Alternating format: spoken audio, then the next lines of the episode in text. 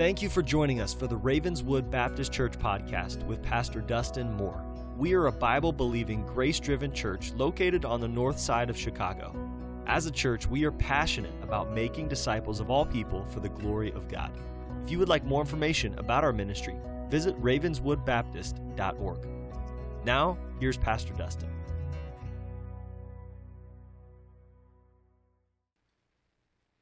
Mark eight, we're, uh, we're going to be, today is the final message of the calendar year in Mark's gospel. We'll pick up in January uh, with the last part of chapter eight, uh, and I think you'll see the, the emphasis on that portion uh, going into two thousand twenty-four for our church.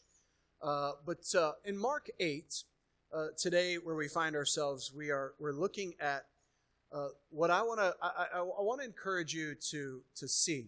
Now, here's what I want to invite you to do today. I know, uh, I know that you've had a, a long week, a lot of eating, and, and in about five minutes, you're all going to tank on me. All right.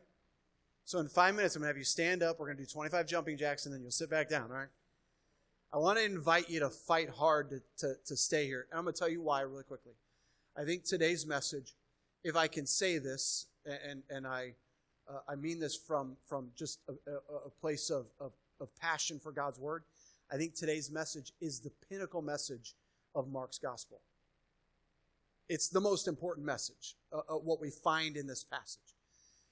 In fact, uh, to tell the Christian in here, you staying engaged, you don't know who around you doesn't know Christ. This message could be could be the, the difference of their eternal their eternal reality. So, so. Uh, stay in your seat, please. Plug in with me for the next little bit. And, and we're going to, I think, be helped and edified by this text. Our minds, our minds, you and I, our minds are filled with questions, things that we wonder about. God, God has made us this way. God has made us to be truth seekers. In, in fact, I spent some time this week searching for the most asked questions on Google for this year. Now, you get different answers d- depending on different uh, places, but but here's a, an idea of some of the answers that you might find. If you look for what was the most searched question of the year, how many ounces in a cup? That must have been Thanksgiving morning. Um, how to download WhatsApp. This is my favorite one. Where's my refund? Questions like, why is the sky blue? When is the Mega Millions drawing? Where's the closest pharmacy? And then finally, my favorite, who let the dogs out? All right? We are a question-asking people. God has made us to be this. But I started looking, and you know what I couldn't find? And I would be glad to stand corrected if you want to look yourself, but I spent too long diving down too many blogs and Reddit threads and you name it, trying to find someone who claims that this, this question is the most important question that you'll have to answer in your life. I couldn't find anybody to make that claim. I couldn't find anybody, say, anybody that said, the most important question that you'll ever answer or ask is this. Couldn't find it. Maybe because we're so subjective in what we think is important, but but nobody has claimed to have the most important question for man to answer other than what I think the Lord Jesus asked in the text today. I think the universal, for every person to answer question, the most important one that you could ever ask, I'm going to make the claim today since nobody else will make it. I believe that this is the most important question that anybody will ever answer. And I promise you, everybody will answer. And it's asked by Jesus. I want you to look with me at Mark eight. Try to, for the next minute, lay your eyes on every word that I read in verse twenty-seven through, all the way down through verse thirty-three. And Jesus went out and his disciples into the towns of Caesarea Philippi. And by the way, he asked his disciples, saying unto them, whom do men say that I am? And they answered, John the Baptist. But some say, Elias, and others, one of the prophets. And he saith unto them, But whom say ye that I am? And Peter answereth and saith unto him, Thou art the Christ. And he charged them that they should tell no man of him. And he began to teach them that the Son of Man must suffer many things, and be rejected of the elders and of the chief priests and scribes, and be killed, and after three days rise again. And he spake that saying openly. And Peter took him and began to rebuke him. But when he had turned about and looked on his disciples, he rebuked Peter, saying, Get thee behind me, Satan, for thou savorest not the things that be of God, but the things that be of men. I trust in the text you found what I think, what I think every Christian would agree, is the most important question anybody will ever answer. From Mark one through the middle of chapter eight, it's been Mark's goal to show us Jesus. To show us Jesus, the King who is bringing the gospel. We saw that in Mark one. The beginning of the gospel of Jesus Christ, the Son of God. Now we're at a transition with Mark. What is in front of us today is a watershed moment in the narrative of the life and ministry of Jesus. Jesus is just finished. I know Doctor Sisk preached last week, so maybe you forgot. Jesus just finished re- rebuking the, the, uh, the Pharisees, the Sadducees, the Herodians for their spiritual blindness. They wanted a sign from heaven about who Jesus is. But Mark eight twelve, we saw that Jesus rebuked them and said, there shall be no, there shall no sign be given unto this generation. Following the rebuke of the Pharisees, the disciples and Jesus get on the boat. They sail northeast to, on the Sea of Galilee, heading to Bethsaida, and Jesus has to rebuke the twelve. Jesus addressed the matter of spiritual blindness with them. And when they got to Bethsaida, Jesus healed that blind man. You remember the whole story about the Pharisees' blindness, the, the blindness of the, of the twelve, and now Jesus is healing this blind man there in Bethsaida. But things in Galilee, in the region of Galilee, are getting a little tense for Jesus. The Jewish leaders are getting more and more angry. And our passage today is a hinge passage. The door of Mark's gospel swings on this passage. Jesus is going to begin preparing his disciples for what is coming. He's preparing them for the exact reason that we celebrate Christmas, the exact reason of the incarnation of Jesus. Jesus is now going to begin preparing them, and we'll see that in January when we get back into chapter eight. I've divided the text today that we just read, I've divided it into two sections for us. I, I, I've, I've, I've tried to keep it very simple. I want you to, to, to, to pay more attention to the content than my points. And so I want you to see the first part of this is, I believe, the crucial conversation. It's a crucial conversation. Verse twenty-seven, Jesus went out and his disciples into the towns of Caesarea Philippi. Now, Caesarea Philippi was a town about twenty-five miles north of the Sea of Galilee. It was situated on the southern slopes of Mount Hermon. Now, we're going to put a couple things on the screen for us today. But there you can see the red dot. I don't know if you can see the words, but you can see this is Caesarea Philippi. Here's Galilee. There's Bethsaida. Jesus had been in Magdala. He, he had gone over on the Sea of Galilee to Bethsaida. And now he and the twelve have gone twenty-five miles north to Caesarea Philippi. All right? Things are too tense down here. The Jewish leaders are, are, are angry. They're looking to kill him, but this is not the time for Jesus to die. So he goes up to Caesarea Philippi on this way. There's a little bit of a, a jog there, a little road. Now, I'm going to show you some pictures of Caesarea Philippi in a minute that I think you'll find helpful. But I want you to, I want you to see, by the way, uh, we'll keep the map up here for a minute, even if the lights are on. Uh, it's fine, or the lights are off. Um, Caesarea Philippi is about a day's walk. Now, maybe that's not a day's walk for you at twenty-five miles, but it is for Jesus and the twelve in this day. All right? Now, Let me explain something. We can put the lights back on. Let me explain something about Caesarea that I think is going to be helpful for you. There's two Caesareas in the Bible. The more famous Caesarea is Caesarea, what we call Caesarea Maritima.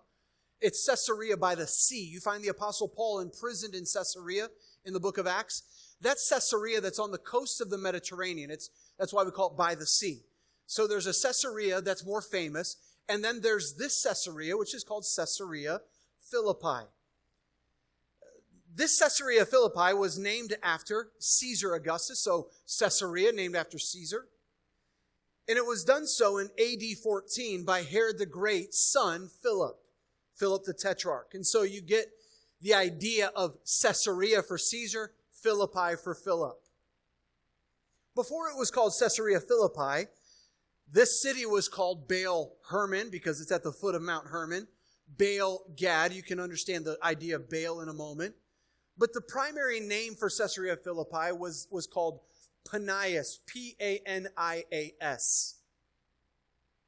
It was called Panias because the name came because the city was famous for its sanctuary of Pan, or to Pan. Pan was a half-man, half-goat god.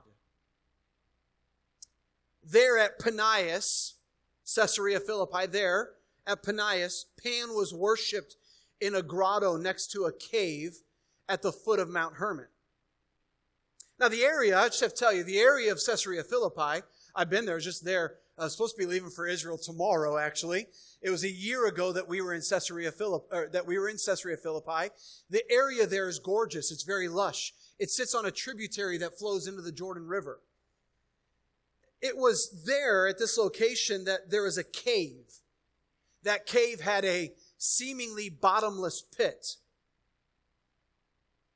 This, or this, this, the, the bottomless cave, where, where in this bottomless pit, The, the minds of the pagans believed that it was created to be a gate to the underworld.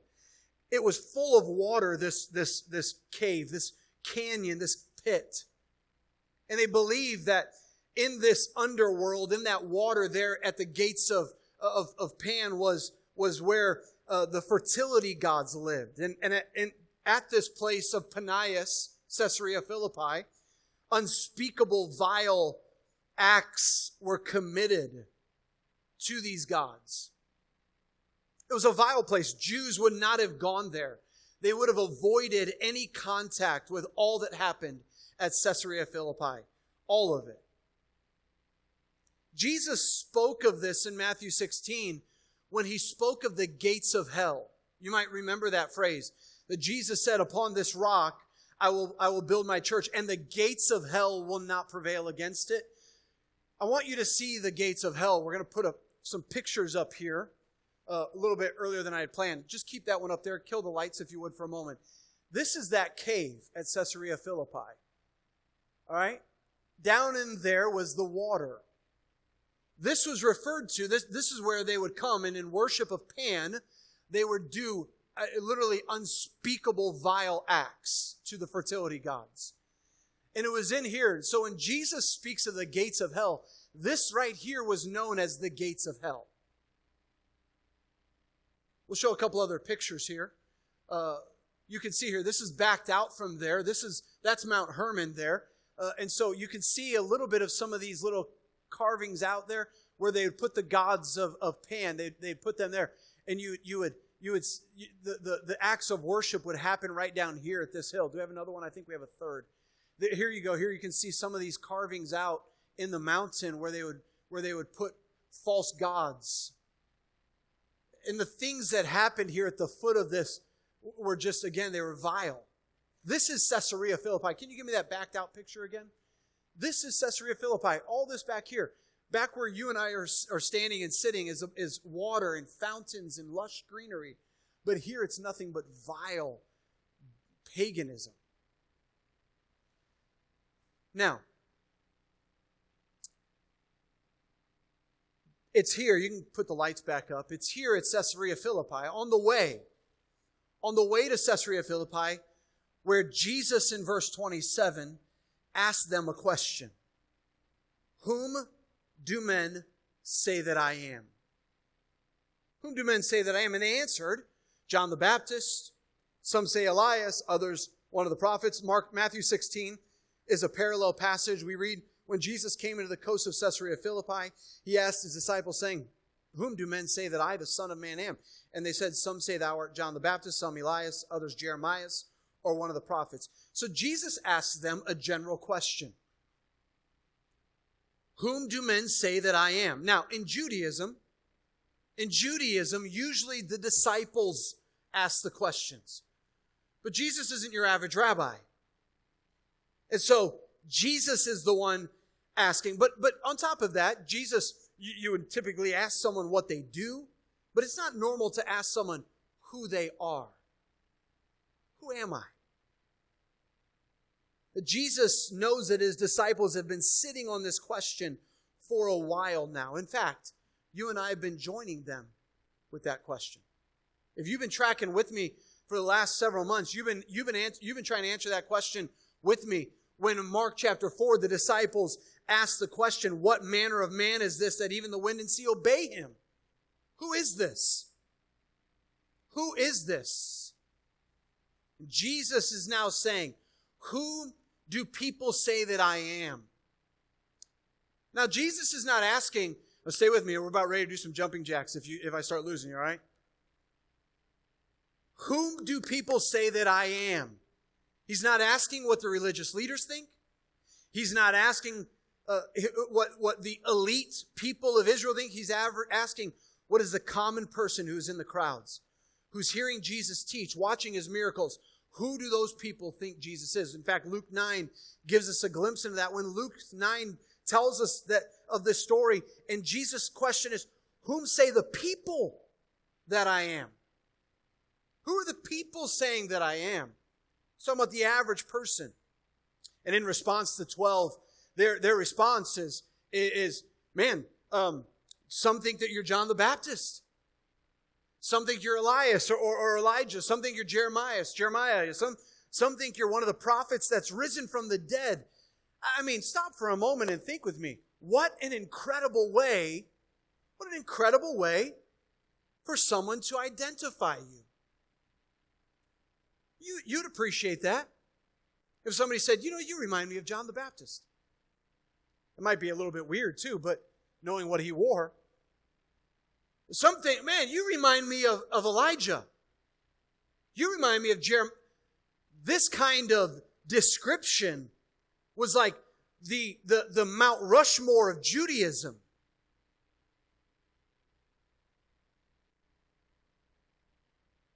Yet truthfully, that response was insufficient.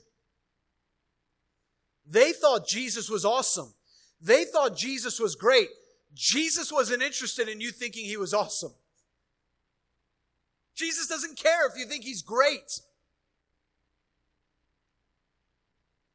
So Jesus follows up with another question. And he saith unto them, but whom say ye that I am? We see the similar question in Luke nine and Matthew sixteen. Luke nine says, but whom say ye that I am? Luke sixteen says, but whom say ye that I am? The point of the emphasis of the question is the ye, the you. Who, who do you say Jesus is?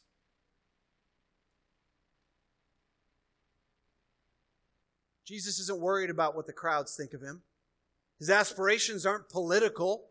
He wants to make sure of his, his followers know who he is. And the fact that Jesus isn't worried about the crowd's opinion or description of who he is tells us that Jesus doesn't care about that.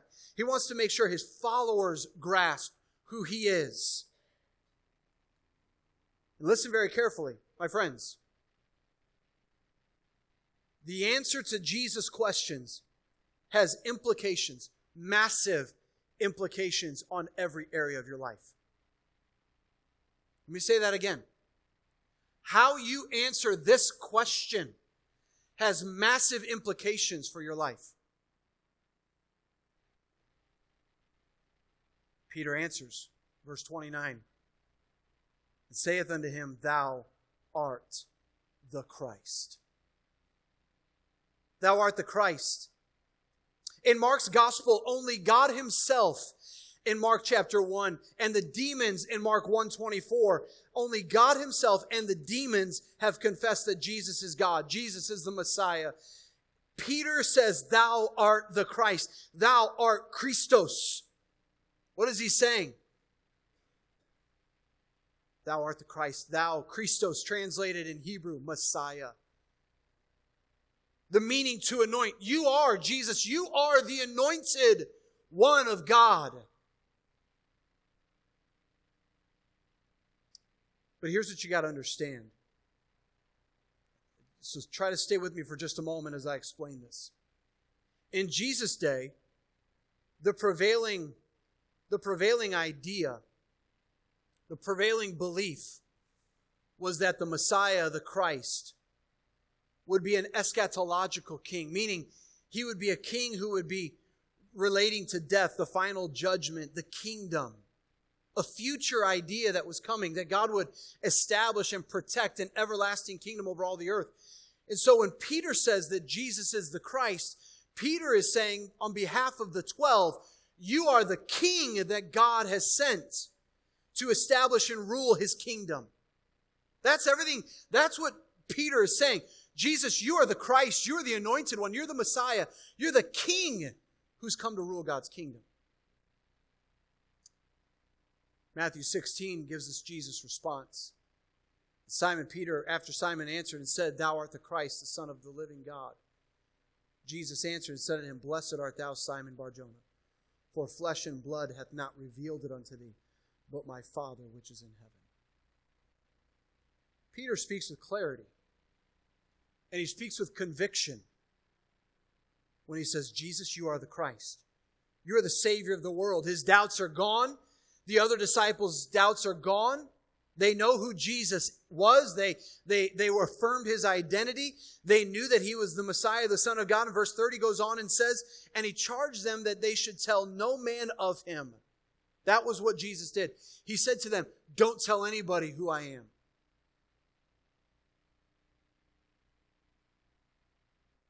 He gave them a stern warning. Why, why did Jesus do that? By the way, if you've been if you've been paying attention in Mark, Jesus is always warning people not to tell others who he is. The point of this here is because the time for preaching the gospel will come after the crucifixion and the resurrection. This is not the time. More is to be done. There will be a time for those guys to go and preach. Well, let me ask you an application question today. It's actually not really an application question. It's something for you to draw away from. It's the, it's the question of the service today, really. And that is this. How would you answer the question of Jesus' identity? How would you answer the question of Jesus' identity? Maybe for some of you, I just lobbed you an easy pitch to hit out of a theological ballpark. But I want you to think about how you answer that. Listen very carefully. In our day, in our day, defining Jesus as Christians would often simply elicit some kind of Jesus is my Savior response. There's a place for that. That's absolutely true. Jesus is my Savior and he's your Savior if you know him as your Savior. The question that Peter answered, though, the, the, the answer that Peter gave so clear was, Jesus, thou art the Christ. The answer wasn't, Jesus, you're my Savior. The answer was, Jesus, you're the King. You're the one who rules, Jesus. You are the one who has full authority over my life. And I think sometimes we answer the Savior response with the Savior response, but we don't want Jesus as our King because that King demands something out of us. We answer that we're we, Jesus is our Savior, but we we we we pull back from speaking of Jesus as our Lord because we must be obedient to our Master. Jesus doesn't ask Peter, am I your Savior? He says, Peter, am I the Christ? Am I the king? The Messiah? I asked you this morning, when will you define Jesus as your king? Be careful when you do, though. As we'll see in another month, when Jesus is your king, he calls you to be a disciple. A lot of people have prayed prayers and trusted Christ and believe they're not going to hell when they die, but they're going to heaven. But they live so contrary to a disciple. So contrary to a disciple. And that's the point of this question. Here's the interesting part, though. Jesus is nothing like the king they expected. He's nothing like the king they expected. We'll see that in just a moment. Look at the next part. I want you to see some reciprocating rebukes. I wondered if your ears perked up when I read the words of, of, of uh, verse thirty-one and thirty-two. There's some rebukes in this passage, right? Verse thirty-one, and he began to teach them that the Son of Man must suffer many things and be rejected of the elders and of the chief priests and scribes and be killed and after three days rise again. Jesus' important statement here is the Son of Man must suffer. That's what he said. The Son of Man must suffer. When we hear Jesus referring to himself as the Son of Man, we assume he's saying he's human, but this title means more than that. Because in the prophecies of Daniel, we're told about the Son of Man in verse thirteen of Daniel seven. I saw in the night visions, and behold, one like the Son of Man came with the clouds of heaven and came to the Ancient of Days, and brought him near before him, and they and there was given unto him dominion and glory and a kingdom, that all people, nations, and languages should serve him. His dominion is an everlasting dominion, which shall not pass away, and his kingdom that which shall not be destroyed. So when Jesus says the Son of Man must suffer, he is connecting himself to Daniel seven, which the prophecy, as you saw there, you can see in Daniel seven, is of a divine messianic figure who comes with the angels to put everything right. But here's the important part of this. Jesus says something that doesn't make sense. He says the Son of Man must suffer. He must suffer. And never before, never before, this moment had anyone in Israel connected the suffering that Jesus speaks of with the Messiah. Never before. Of course, there are many prophecies in the Old Testament about a mysterious servant of the Lord who suffers. Isaiah forty-three, Isaiah forty-four, Isaiah fifty-three, which most of you would know. But nobody before Jesus had ever associated those texts with the hope of the Messiah. The belief that the Messiah would suffer made no sense, because the Messiah was supposed to defeat evil and injustice and make everything in the world. And how? How could he defeat evil by suffering and dying?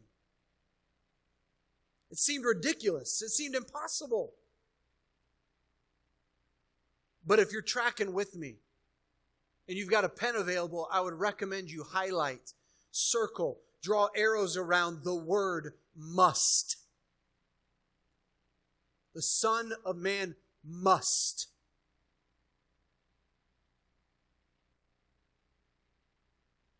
Jesus has indicated that he's planning to die, and that he's doing it voluntarily, and that he would rise again. Verse thirty-two, and he spake that saying openly.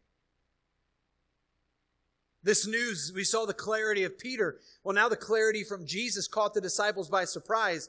They attested to his divinity, don't miss this, to his messiahship, but they had no framework for the Messiah suffering and dying. So much so in verse thirty-two, Peter took him and began to rebuke him. Did you catch that earlier? You ever have anybody in your life that you go, I could never correct them? If you, if you told me today to correct or rebuke my parents, I'd tell you, you're crazy. I'd like to live. I would, have, I would have no framework for rebuking my parents. Jesus is rebuked by Peter. And somebody in that twelve should have said, hey, Pete, hold up, man. Look at verse thirty-three. But when he turned about and looked on his disciples, rebuked Peter, saying, Get thee behind me, Satan, for thou savorest not the things that be of God, but the things that be of men. Listen, Peter, already in this text, had been a spokesman for God in confessing Jesus as the Messiah.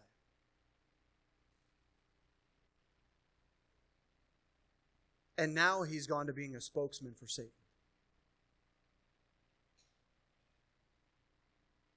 So why do I say that? Well, in, when Satan tempted Jesus in verse ten of Matthew four, Jesus saith unto him, to Satan, Get thee hence, Satan, for it is written, Thou shalt not, thou shalt worship the Lord thy God, and him only shalt thou serve.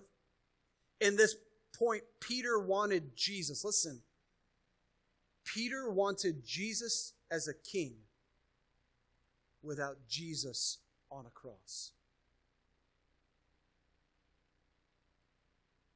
I don't want you to miss these next couple minutes here, okay? Peter wanted Jesus as a king without Jesus on a cross. But Jesus made clear to Peter when he told him, Get behind me, Satan, that there's no glory without suffering, that there's no salvation without death and resurrection. For Peter, the indication that the Son of Man will die was unthinkable, but for Jesus, it's inevitable. Just like Satan in the wilderness, Peter offers Jesus. Peter offers Jesus the crown without the cross. In, in essence, here's the point of this. I don't want you to miss this. Jesus think, or excuse me, Peter thinks in saying this that he has a better plan than God does. In rebuking Jesus, Peter is saying, I know better than God. What are you doing, Jesus? You're not going to die on a cross. And the text says something interesting. I, I, I actually, I actually love the um, the context of this week. Did you savor anything on Thursday? Did you eat something and go, oh, that's good? Just a couple of us, I guess. I hope you did. The point here is actually not far off. It's that Peter finds enjoyment. He enjoys, he savors the things of men, but not the things of God. And the problem with this is significant. Because Jesus savored the things of God, but not the things of men. Peter savored the things of men, but not the things of God. Now, I want you to get something here that you're going to need for another month from now.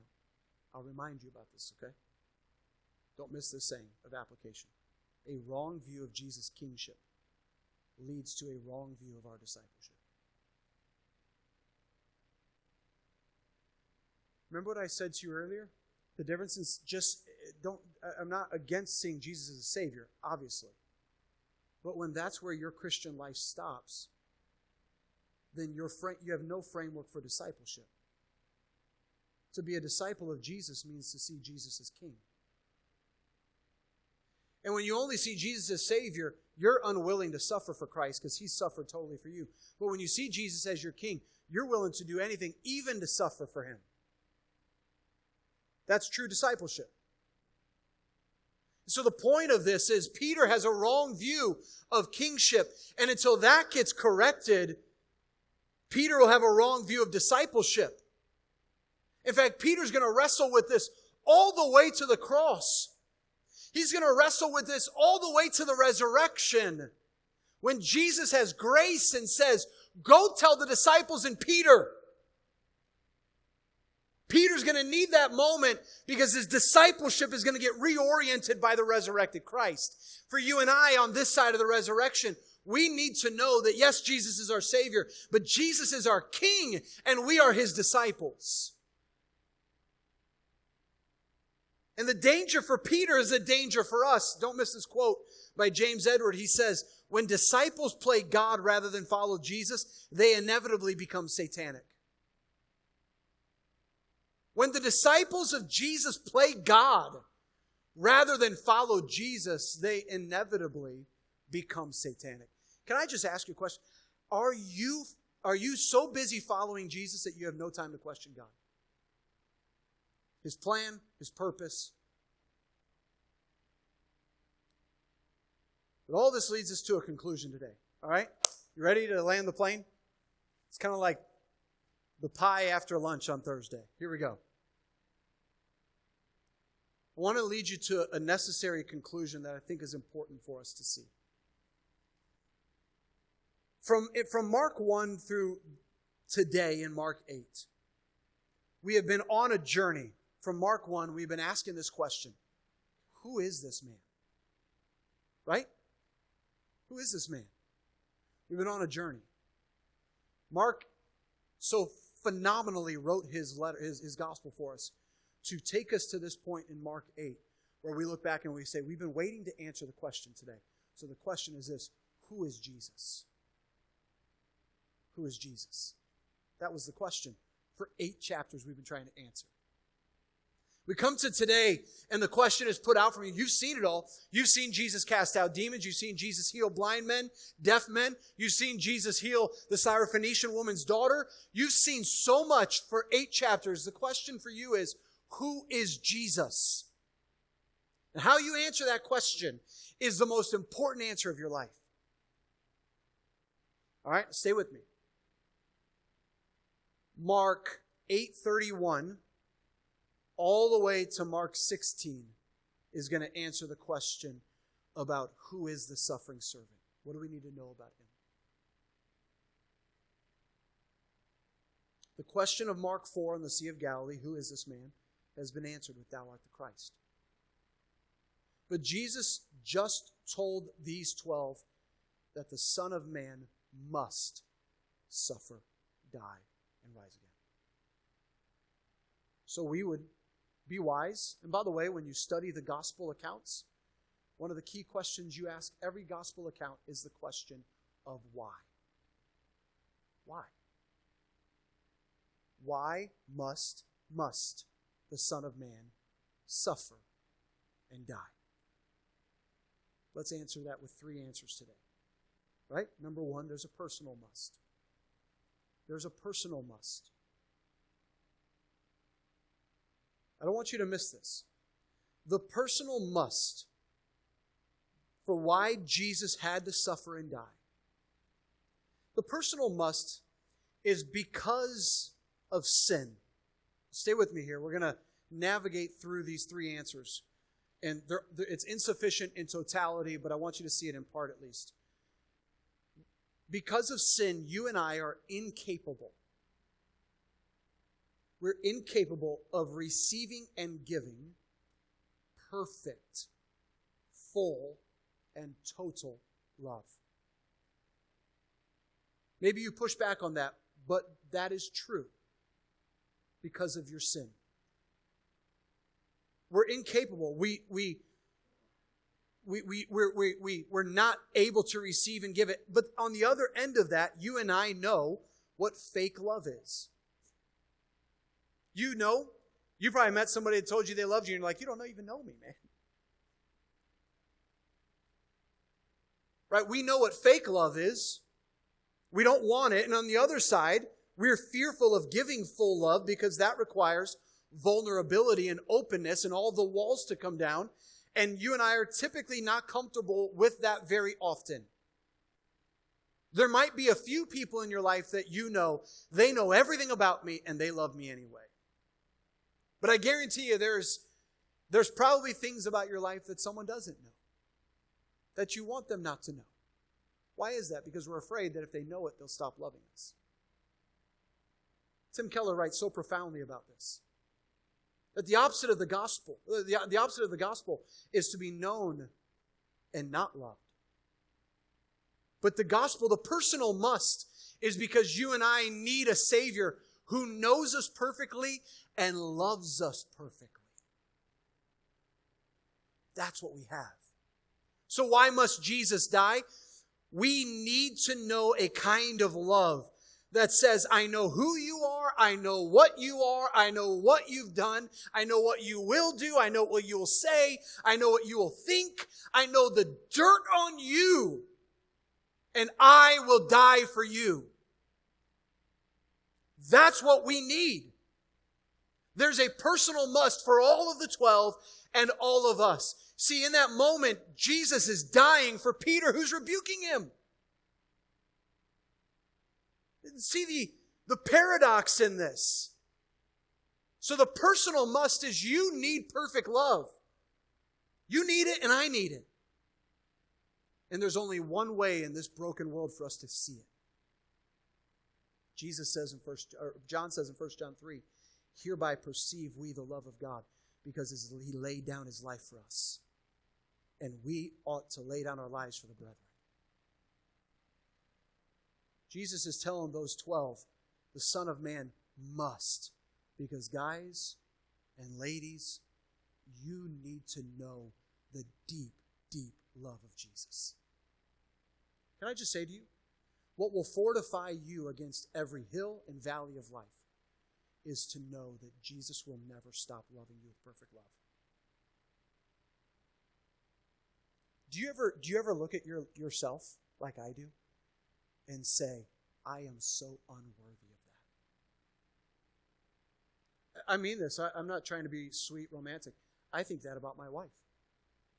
But here's the reality. As much as my wife and I love each other, it is still yet not a perfect love. The only place you can find perfect love is in the Savior. You need Jesus to die. You know why? Because you need to see true love. Second must. The second must, and I didn't know any other way to, to say it, so for some in here, they'll appreciate it. There's a legal must. Legal. Don't get, don't get nervous about lawyer talk here, all right? So stay with me. There's a legal must. Hear, hear this, hear this for just a moment. We're about done. We don't just need Jesus' sacrifice personally. We also need it legally, and here's what I mean by that. When someone really wrongs you, a debt is established that must be paid by someone. The debt doesn't just disappear. Either you pay it or they pay it. Only if the price of forgiveness is paid and the debt is absorbed will there be an opportunity to right the wrong. And so if you and I know that forgiveness always entails suffering for the forgiver, and that the only hope of rectifying and righting wrongs comes by paying the cost of suffering, then it should not surprise us when God says, the only way I can forgive sins of the human race is to suffer. Either you, listen, either you pay the price, either you pay the penalty for sin, or God does. It doesn't just go away. It doesn't just go away. Sin, the cost, the price doesn't go away. Someone must bear that price. And there's only two options. You or Jesus. So when Jesus says the Son of Man must suffer, he's exactly right. Someone must pay for these sins. Number three, quickly. There's what I call a global must. It could be universal. It could be, it could be worldwide. It could be whatever. But there's a global must. Here's what I want you to get from this. When Jesus says the Son of Man must suffer, I want you to, I want you to notice in, in this text, he says, notice, notice how he describes this. And he says, the Son of Man must suffer many things and be rejected, notice it, of the elders and of the chief priests and scribes. What Jesus is showing the twelve, what you and I need to get, is Jesus is killed by the authorities who throughout his world in that day functioned out of power and selfishness and their own glory, even to oppress and to kill. And here's the point. Jesus is a different kind of king. You know what, you know what this must tells us? Hear me very carefully. That in this fallen world, in the fallen world, people in power function out of greed, selfishness, pride, oppression. And Jesus says, this is what you get. But I am totally different than these rulers. Because they're not going to die for you. I'll die for you. Now, let me read for you a lengthy quote, ties it all together. Edward says it like this. I want you to think about how he says this. The prediction of Jesus' passion conceals a great irony, for the suffering and death of the Son of Man will not come as we would expect at the hands of godless and wicked people. It will not come that way. The suffering of the Son of Man comes rather at the hands of the elders and of the chief priests and scribes. It is not humanity at its worst that will crucify the Son of God, but humanity at its absolute best. The death of Jesus will not be the result of a momentary lapse or aberration of human nature, but rather the result of careful deliberations from respected religious leaders who will justify their actions by the highest standards of law and morality, even believing them to render service to God. John sixteen two. Jesus will not be lynched by an enraged mob or beaten to death in a criminal act. He will be arrested with official warrants and tried and executed by the world's envy of jurisprudence, the Jewish Sanhedrin, and the Principia Juris Romanorum. Here's the point of all this. I don't want you to miss this. You and I are not saved by giving Jesus our best, because our best crucified Christ. In every other system of belief, in every other world system, your objective is ultimately to give God, however he is defined in that system, to give God your best. The Christian gospel says, your best is what put Christ on the cross. You see, God didn't want your best on the cross. God gave his best for the cross. Because that's what you needed. And that's what I needed. My best is filthy rags. My best is, is empty works, religious activity. My best can, can be summarized as similar to the, to the scribes and the elders. They weren't, they weren't trying to be evil men. They thought they were doing the service of God. It is the best of men that crucified Jesus. And that's the difference of the gospel. The Son of Man, heaven's best, came to earth. Born of a virgin. This is the Christian gospel. You ready? Born of a virgin. The Son of God, the Son of Man, lives sinlessly. But he must die for the sins of the world, because someone had to pay for your sins. And no sinner could pay for your sins. It had to be the sinless Son of God. Jesus died on the cross. He must. He was buried. But he must rise again. And he did. And that's the gospel. That's the gospel. You're here today, and you don't know Christ as your Savior. Christ must suffer for you. And he did. Please don't leave here without knowing him as your Savior. For the Christian in here today, I want you to understand what is available to you in your Savior, in your King. I want you to consider the must of the gospel.